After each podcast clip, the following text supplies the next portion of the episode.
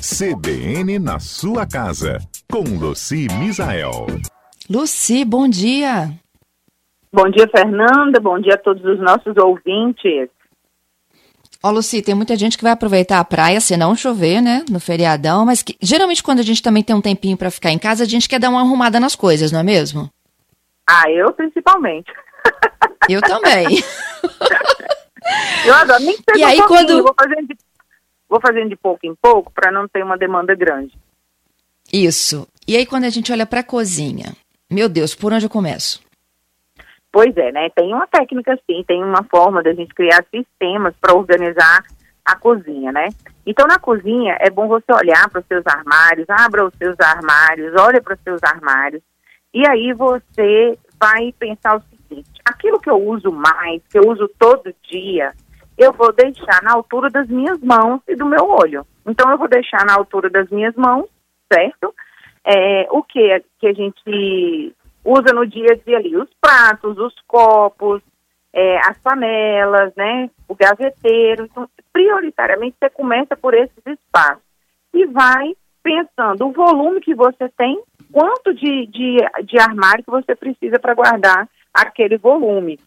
Hoje em dia, né, Fernanda, tem muitos gavetões também, que ficam geralmente na parte inferior das bancadas, né? Mas tem muitas Uhum. pessoas que ainda moram em casas que não têm os gavetões. Então, uma dica que eu dou é para você usar esse espaço de baixo para começar ali colocando as panelas, as travessas, tabuleiro, que são coisas que, que pegam muito espaço, né? E depois você vai olhando para o seu armário e fala onde que eu posso encaixar tal coisa. É, um norte muito interessante é assim, onde fica a sua fonte de água? Todo mundo, você pega água na geladeira ou você pega água num filtro que está instalado na bancada? Então você pode deixar os copos próximo à área que você pega a água. Se, se for perto da geladeira e tiver como, você deixa mais próximo à geladeira. Se for o filtro, você pode deixar mais próximo ao filtro. Isso funciona muito é, e fica bem prático, funcional para o dia a dia, né? Uma outra coisa também é você pensar o seguinte: você tem é, dois aparelhos de jantar, por exemplo, um o dia a dia e um que você usa menos. Aquele para o dia a dia você vai deixar na altura das mãos dos olhos, né?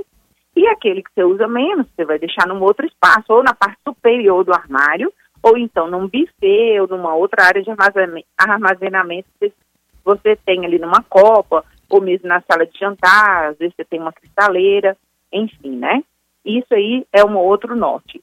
E uma outra coisa que eu acho bem legal você pensar também é aquilo que você usa no dia a dia vai ficar na cozinha próximo a você.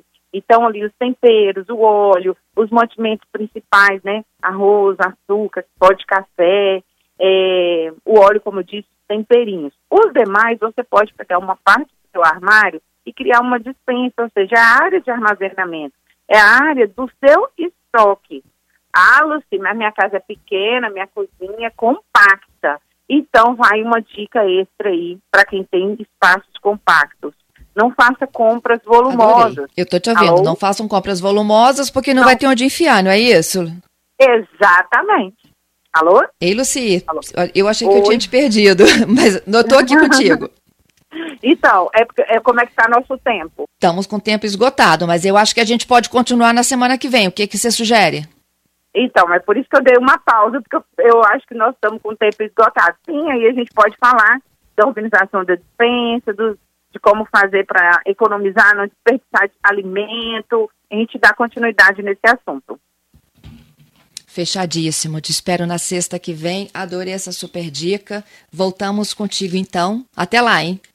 Até um beijo, gente. Até semana que vem.